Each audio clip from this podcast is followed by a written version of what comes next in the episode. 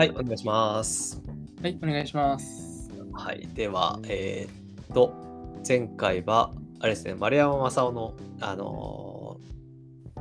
なんですかね、批判というか、に対して、思想に対して吉本がどう批判していくかっていう話で、はい、前々回 のトップダウンのイデオロギーからは解放されたけど、ボトムアップの、共同幻想っていうものからは自立することができずに、そこに埋没していってしまうっていう結論はあまり変わらないという話でして、はいはい、で、今回は、ちょっと前回多分最後ちょっと話したと思うんですけど、消費っていうものを通して3つ の人間が吉本 の、思想としてその人間が世界を認識する時のに用いる3つの幻想っていうのがあって、それが自己幻想、対幻想、共同幻想、はい、自己幻想は自分に対する、自己に対するイメージみたいな話で、対幻想はその1対1である関係における他者との関係性に対するイメージというかというかっていうので、共同幻想っていうのは集団で共有しているイデオロギーだったりとかですよという話をしたと思うんですけど、で、多分これまで結構その対幻想を使って、吉本が、それこそ、戦後のなんだろうな、学生運動か、に敗北するっていうその敗北を学生自体が自己正当化できる論理を与えましたという話があって、でそれによって多分高度経済成長みたいなのを成し遂げられたんだけど、そこからそれが徐々に成立しなくなっていくみたいな過程もあって、でそこに対して、この本では結局失敗したというふうに書いてあって、トップダウンの、さっき話した通りだけどボトムアップの結局共同幻想からは逃れられなかったというふうな結果があったっていう。はい、でそこに対して今度はじゃあ何をやったかっていうと、1980年ぐらいから、自己幻想に立脚した自立っていうのを唱えていったっていう話、あって、その話をちょっと今回していこうかなと思います。はい、で、結果的にさっき話したように自己幻想、対幻想っていうのを使った自立っていうのは成し得なかったと。で、これがどこまでなんていうのかな。後付けで解釈されているものか、なのかはちょっと分かんないですけど、その吉本自体が対幻想を失敗したなと思って自立自己幻想に立脚した方をやろうってなったのかどうなのかはちょっと分かんないですけど、で一応この本ではそう書かれてたで、その対幻想を使った自立っていうのは成し得なくて、でこれに対してその1980年代っていうのが一応その政治の季節っていうのが決定的に相対化された時代って書いてあったんですけど、だから振り返ってこうだったよねっていうのがやっと言えるようになったのが1980年代ぐらい。もう20年前10年前か10年前とかだしなみたいな。10年前そうですね。はい。ぐらいでそこの時に、そのぐらいから吉本っていうのはその消費社会っていうのがどんどん台頭していくだろうというのを見越して自己幻想を使った自立っていうのを促すようになったっていう。なるほど。で、その代表的なものっていうのがその吉本時代の、動きとしてあって、1984年に全身小胸ギャルソンでアンアンの雑誌に出たらしいんですよ。どういうことってなるんですけど、小胸ギャルソン小胸ギャルソンって言った世界的なファッションブランドというか、調べてみよう。吉本ファッションに疎すぎてわからないですね。なんだっけなんかすごい特徴的なマークがある。そのマークをこう表現するのが難しいです、ね。これはいはいはい。それですそれです。吉本隆明アンがコメディギャルソンとか出てくるから。そんなにかっこよくちょっとわかんないですけど。出てきた。まず手始めはこのファッション論から。ちょっとわかんないですねこれ。画像の上に書いてあるタイトルはよく分からなかったんですけど、画像をスクラップボックスに貼っておきますね。はい。吉本さんの。なんか別にあれですね。なんかすごいなんかやばい格好かと思ったら全然普通です、ね。俺もそう思ったんだけど、だいぶ普通でしたね。なんかもっとなんかロックスターみたいなのが出てきましたね。俺もそういうのイメージしてたんだけど、なんか割と普通のスーツでジャケット姿でっていう感じなんで、なんかそんなに個性出せてるのかよくわかんないですけどまあでも多分このコムデ・ギャルソン現代人の感想ではそうなっちゃいますね、はい、うん、なんかそのこのコムデ・ギャルソンを着こなしてるみたいなところがまあ割と重要なのかもしれないね、うん、っていうのがを着て、アンアンってさ女性のファッション雑誌という風な認識なんだけど合ってるかな。あ、そうだよね、多分ね。そうです、今でもありますよね、もちろん。あ、今でもある、うん、そうだよね。なんとなくなんか今最新のやつの内容紹介を見てるけど女性のボディメイク的な話が書かれてるんで、うん、結構ファッションに限らず、まあ、生活全般というか、うん、そうだねそうだね、確かにやってるみたいですねっていうのがあって、でまあそうですねっていうのが、吉本自体が、コムデ・ギャルソンの服を着てまあに出たというのがあって、でその頃ぐらいからまあがっつり多分始まっていて、で結局まあ失敗したっていうものはまあなんでかっていう話は何回も多分言ってるとは思うんですけど、その学生運動っていうのでイデオロギーでまあ支配して声が失われてっていう時代があって、でそれを吉本の話でいくと、最初は追幻想っていうのでまあ主にその祭祀っていうものに依存する形で自分をヒーローとしてそこにアイデンティティを置くっていうことを、はい、まあ主張したんですけど、まあ、それって結局イデオロギーから祭祀に依存先が変わっただけ、うん、で結局自立はしてないという話なんですよね、うん、はい、で、そのここのタイミングがまあ1984年っていうのが、まあ、高度経済成長によってみんながその必需品みたいなものを買うっていうのにお金を使っていた時代からそこから余裕がまあ出てきてお金にで、いろんなものをなんだろうな、まあ贅沢品を買ったりとかっていうのができるようになって、はい、そこで初めて消費によって自己表現をするっていうことが、まあ、できるようになってきたんで、それをやっていこうというふうな話を、まあ、吉本がしたっていうのが、はい、背景としてありますね。で、このまあ、お金があればある程度そのものを買って、それによって自分っていうものを確立できるようになるので、まあなんだろうな、別にお手軽なんですよね。高度経済成長なので、まあ、すごいそれによる金銭的な恩恵みたいなものは結構な人が受けている時代なので、うん、まあ、それでその自己を確立できるのであれば安いもんだというかっていうので結構そこに乗っかっていく人が多かったと、はい、でただ多分今現代を見てもらえれば多分分かると思うんですけど、はい、こいつの消費とか、まあ、ファッションとか多分代表的だと思うんですけどっていうのによってその自己表現していくっていうのはもう割と当たり前になっちゃって、そうですね、でもそこに特別な意味とかはもうなくなっちゃったっていうのが今の時代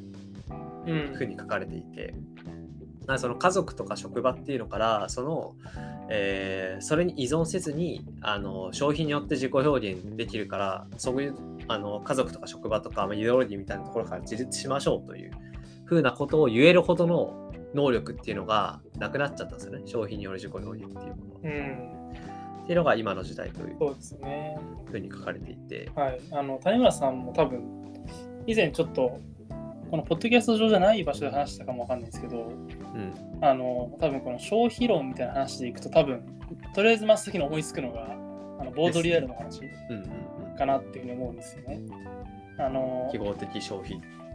そうですね、だからその消費は結局それによる何か効用というよりかは、うん、それこそブランド物を買うみたいな形で、うん、まあ、他人にその自分の何かを見せつけるじゃないですけど、はいはい、そういうためにまあ買うみたいな、うん、だから結構こうなんかインテリの人たちからすると、うん、そういう消費っていうのは批判の対象だったというか、まあ、今でもそうだと思うんですよね、割と、うんうん、でだからある種この吉本さんっていうのはある種なんていうんですかね、すごいそこに対する逆張りというかアンチテーゼみたいなのがあるなっていうのをちょっと感じましたね、むしろ。あ、なんかね、はい、それもちょっと書かれててはい、ちょっとそこ飛ばしちゃったんですけど割とそのマルクス主義みたいなものをなんだろうな、信奉している人からはすごいめちゃくちゃ嫌われたという話が書いてあって、あ、吉本さんがそう、この行為に対してね、うんうんうん、吉本のこのパフォーマンスは当時まだ生き残っていたマルクス主義者たちから多くの批判を呼んだっていうふうに書いてあって、はい、この吉本の一世代上の思想家の羽谷豊さんっていう人が、まあ、この資本主義に無批判に加担してるよねっていう話をしていて、うん、そういう意味で吉本を批判してたっていう、うん、そのまあ高度経済成長から取り残された国内のまあなんだろうな、経済的に言うと弱者みたいな人とか、はい、まあ、貧困に苦しむ後進国の人とか、まあ、その現実みたいなものを完全に無視してるじゃないかみたいな、うんうん、それで無批判にその資本主義に乗っかっている行為じゃないその。商品より自己表現っていうのは結構批判されていましたね、うん、っていうのを書いてありました。そうですよね、うん、はい、でもむしろそれをあえてやっていくんだっていうことですよね、多分ですね。当然多分吉本さんもそんな批判が来ることは多分もう織り込み済みというか、うんうん、でだけど結局、まあ、じゃあマルクス主義だとか、うん、まあ、その追幻想、まあ、その近代家族的な規範だみたいなものに頼っても結局 そこから解放されなかったじゃないかっていうので、うん、だったらまだこのある種なんていうんですかね、フロンティアというか、うん、まだやってないこの自己幻想っていうところで自己表現をしていくっていうのをやってみるのはありなんじゃないっていう意見なんですかね、うん、ですねですね、そうだと思いますね。でなんかこの、これはここからはその個人的な意見なんですけど、はい、なんかこの自立させる能力がなくなって当たり前になったことによってみたいな話が書いてあるんですけど、はい、なんか個人的に思ったのはまあある種その難易度みたいなものがめちゃくちゃ上がったっていう話だと思っていて、その商品によって自己表現することの難易度、はい、例えばだけど結局今のファッションとかもなんだろうな、まあファッションショーとかいろんなそのなんだろうな、なんか流行を作ってるのなんかそのどこの話だったかな、ちょっとどこで聞いた話だったかちょっと忘れちゃったんですけど、なんかファッション業界もなんか数年後にじゃあこれを流行らすみたいなものを決めていて。でそれを決めたからそこからトップダウンで、こういうファッションを作ろうとか、はい、っていうのを決めて、でそれが数年後に実際に売り場に並ぶっていう、なんかただそれだけなんですよね、はい、でそれによって作られた流行の商品を着てっていうのをやってるだけなんで、それによって自己表現するみたいなものも、まあ、かなり多分難しくなってるはずで、はい、でそれなんか新しい服を着てってやったとしてもそれって全員がそうなるし結局ね、うん、でなんか例えばじゃあ自分は古着着てますみたいな話があったとしても、なんかそれも自己っていうよりもなんかある種もう今で言うとなんか古着を着ている人たちみたいのになんかそのなんだろうな、ある種カテゴリーに属すだけみたいな、うん、なんかその程度の自己表現しかできないっていう話がなんかあるんじゃないかなっていう、だからそれによってタグ付け以上の自己表現をするみたいなものって結構難しくなってるっていう話なのかなというふうになんか割と解釈しましたね。うん、まあそうですね。なんか結局自己幻想って言い方をするとまるでというか自己幻想を使った自己表現みたいなものでいくと、うん、まああるいはその逆ですかね。自己表現による自己幻想で自立するというか、自立するみたいなものって、うん、なんか一見自分の内側から何かこう出てきてるような感覚があると思うんですけど、うんうん、なんかそうではなくて、むしろあらゆる消費をするときっていうのは他者との関係性の中にある自分というものを想定した上で消費して、あ、そうね、基本的に、うんうん、だからそれは本当に聴く音楽からなんか見る映画とかから、うんうん、もちろん着る服とかどんな仕事場でこう働くかとかもそうですし、うんうん、全部基本的に他者の目とか社会的なある種のこのなんか序列みたいなものが想定されていて、うん、その中で自分がどこにつきたいかっていうのを選択してるので、うんうんうん、なんか本当にこう自分の中でこうすごくなんか内省に内省を重ねて選択するみたいな、そういう自己表現ではないですよね。いや、そうだね。なんか多分そういう人も絶対いると思うんだよ、世の中には。まあ、かなり多分少なくて、結局そうだね、人から他人から多分認められないような服装みたいなものは多分結局できなくて、うん、誰からも認められないであろう服を多分なんか自分を突き通して着るみたいな多分無理で、っていうのが、多分これも結局ボトムアップの空気みたいな話だと思うんですよね。そういう風な服装なんだろうすることがそもそも多分批判の対象にもなると思うし、そうですね。っていうボトムアップの空気感が作られていて、そこにまあ結局依存することしかできないというか、依存しちゃうみたいなのが多分実態としてあるっていう、そういう話なのかなと思いましたね。そもそもアイデンティティっていう概念自体が他者依存的なものじゃないですか、すごく。いやその例えば、その自分はサッカーがうまいっていうアイデンティティって、サッカーが下手な人がいないと成立しないじゃないですか。あ、そういうことね。はい。みたいなもので、だからその自分がこういう風なファッションをするっていうのも当然、そうじゃないファッションをしてる他者の存在がいないと、そこと対立される自己みたいなものが存立できないので、そのいやまあなんていうんだろう。だからそのアイデンティティっていうところでいくと結構難しいのかなっていうふうには思いますね。だからその話でいくと、そのなんか人間が一人になった時に、自分一人になった時に、じゃあ自分のアイデンティティ何ですかって言われた時に、何も比べるものがないから、なんか人間以上の表現できないというか、っていう話は確かにあるよね。結局比較することで、比較していろんなもので比較したタグ付けをしていった結果、その総合としてなんだろうアイデンティティみたいなものが多分作れる。まあアイデンティティを何とするかによるけど、多分そうだね。なんか個人的にはちょっとこの話、今回の話でも出てきた文人主義的なところは結構好きなんですけど、はい、その多分その話でいくと個人っていう確固たるアイデンティティみたいなものはなんかむしろほとんど存在してないというか、文人っていうものの集合としての個人みたいなものが多分存在するはずで、いろんな人の誰と話すかとか、どこに行くかによって多分服装も違うしさ、はい、話し方も多分変わるし、話す内容も変わるし、そうですね。っていうのは絶対あると思うんで、なんかそこの集合としての多分自己っていう、その文人ごとに多分タグ付けみたいなのがあって、そうですねっていうの、まあちょっと話がそれましたけど、アイデンティティっていうのはそんな感じなのかなと思いますよね。はい、はい、で割とこれ終盤なんですけども、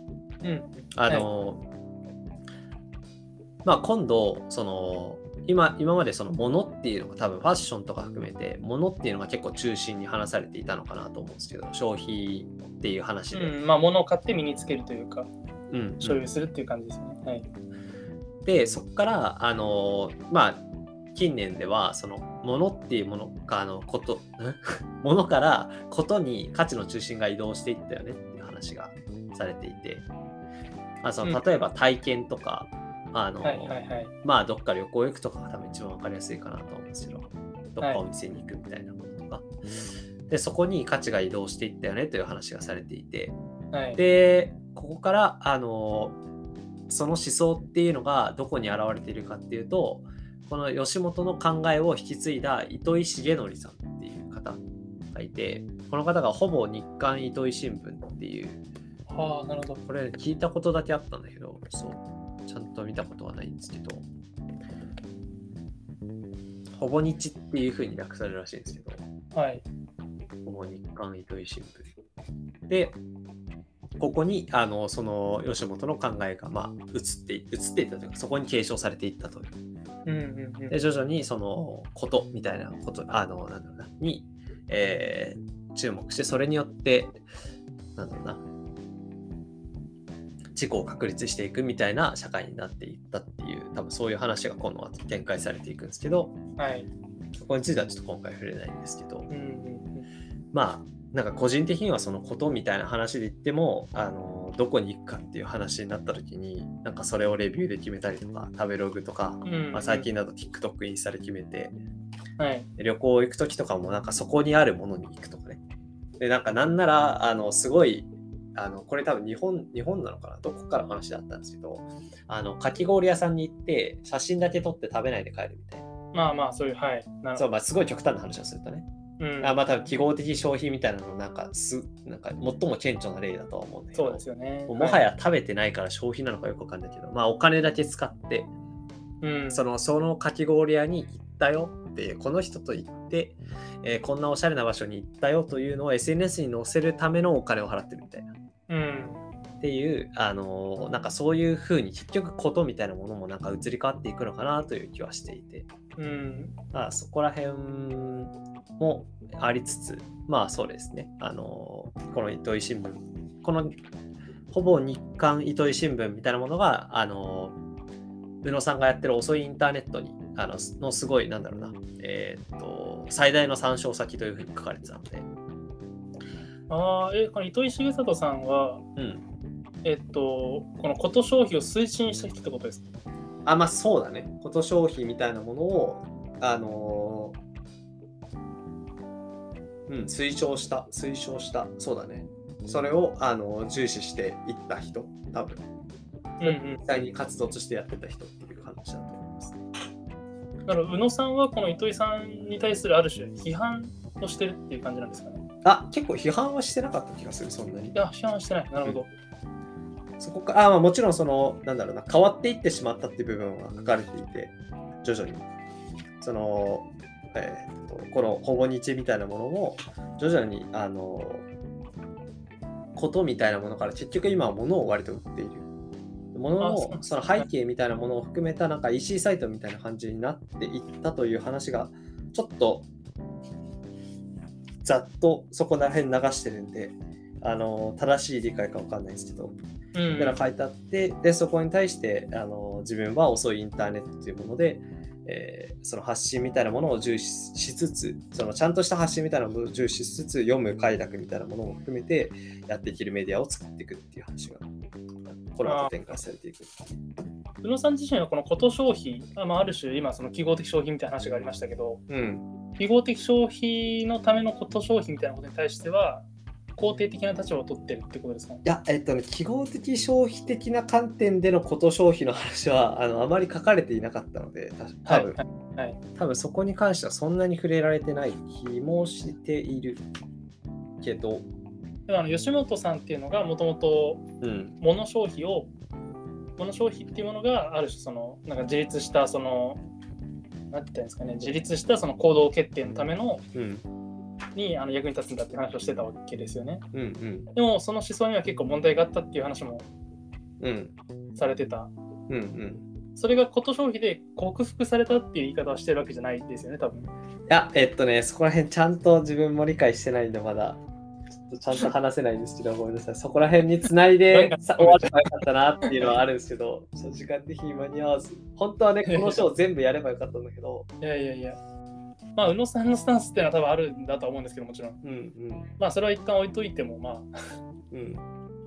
今実際この、まあ、記号的消費みたいなものが本当にだいぶ流行ってきている状態。うん、まあやっぱり20世紀から流行ってきている中でそれがまあその構造自体は変わらず、物消費からこと消費に変わってきたみたいな展開ですよね、うん、多分。そうだね、うん、そこをどうこの後批判していってたっけな、ちょっとそこら辺も割とあやふやなんですけど、はい、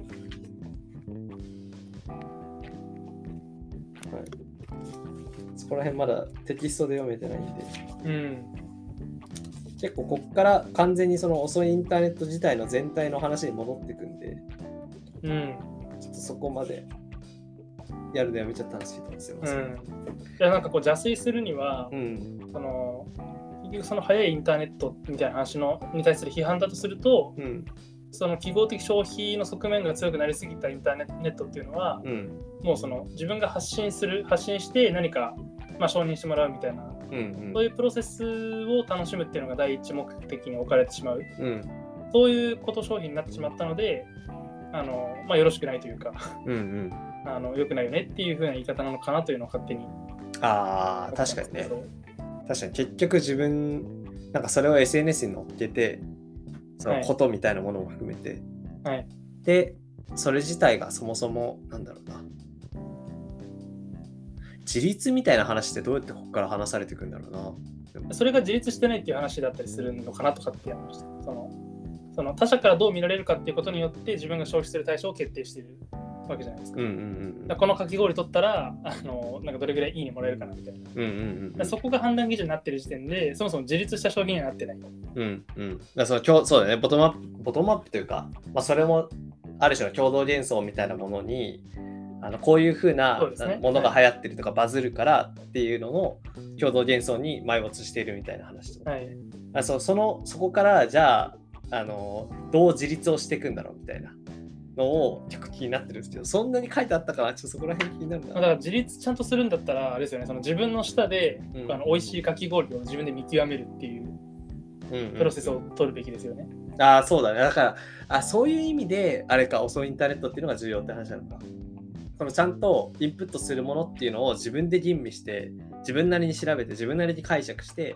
っていうちゃんと時間を置いた上でそこに対して自分で何かしら発信するっていうのが、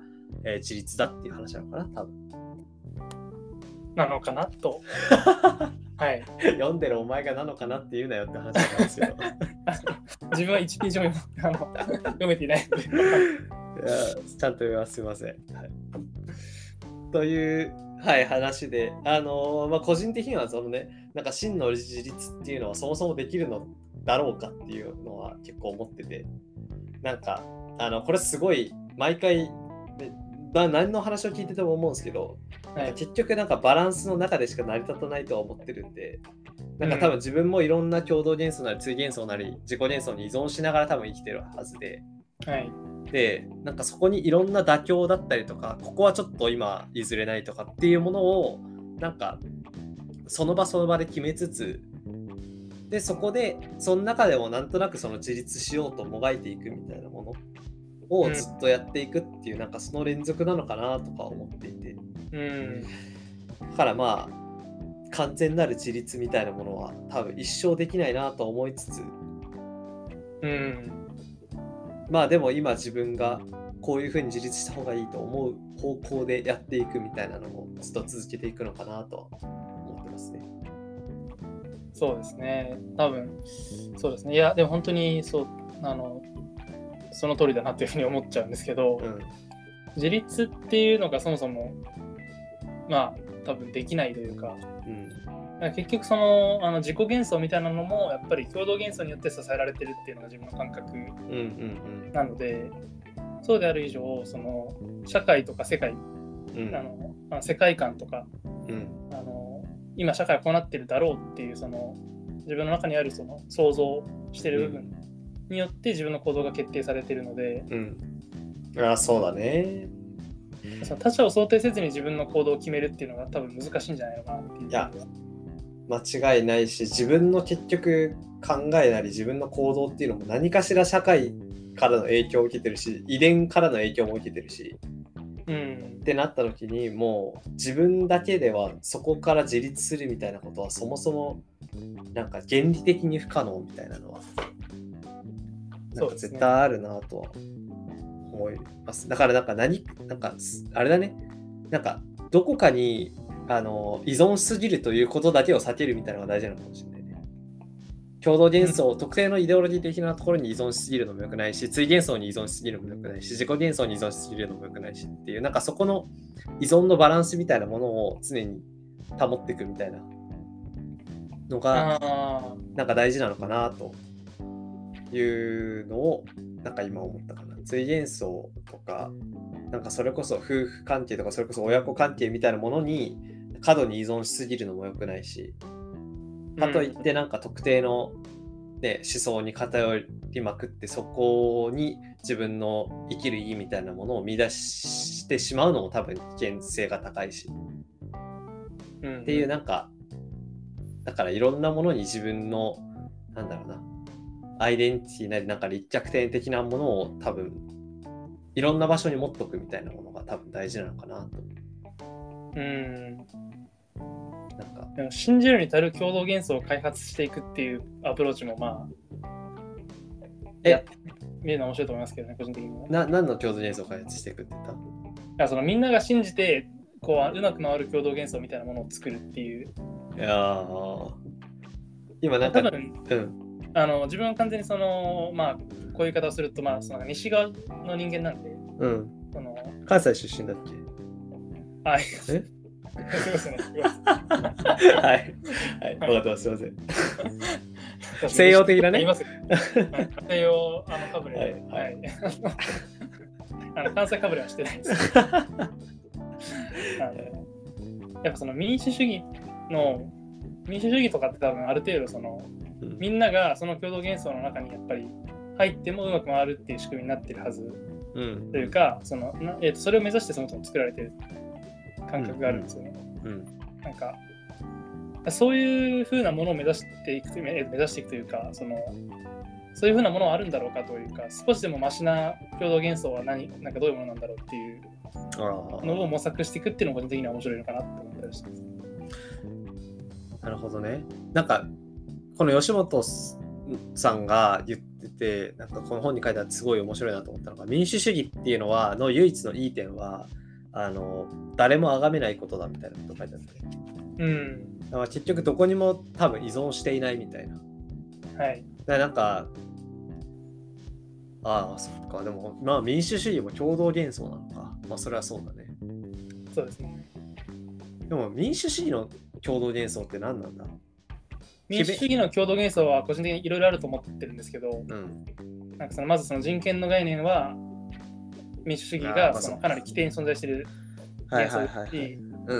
まあ、人権からいろいろ派生してその所有しているとか、うん、あとはそのなんか特定の統治者を、固定することに対する、うん、まあ、アンチっていうのも、うんうん、まあ、幻想ですね。というか、うんうん、その絶対その短期的には効率が良くなるはずなんで、うん、優秀な人間にその支配権を明け渡した方がいいと思うんで、そうだね。まあでもそれは良くないっていうのも共同幻想の一つ。確かに。そっか、まあいやそうだな、それは間違いない。まあその多数決のプロセスが正しいとかっていうのも多分共同幻想ですし、うんうんうん、まあいろんな共同幻想が多分含まれてるなという感じですね。いやそうね。でなんか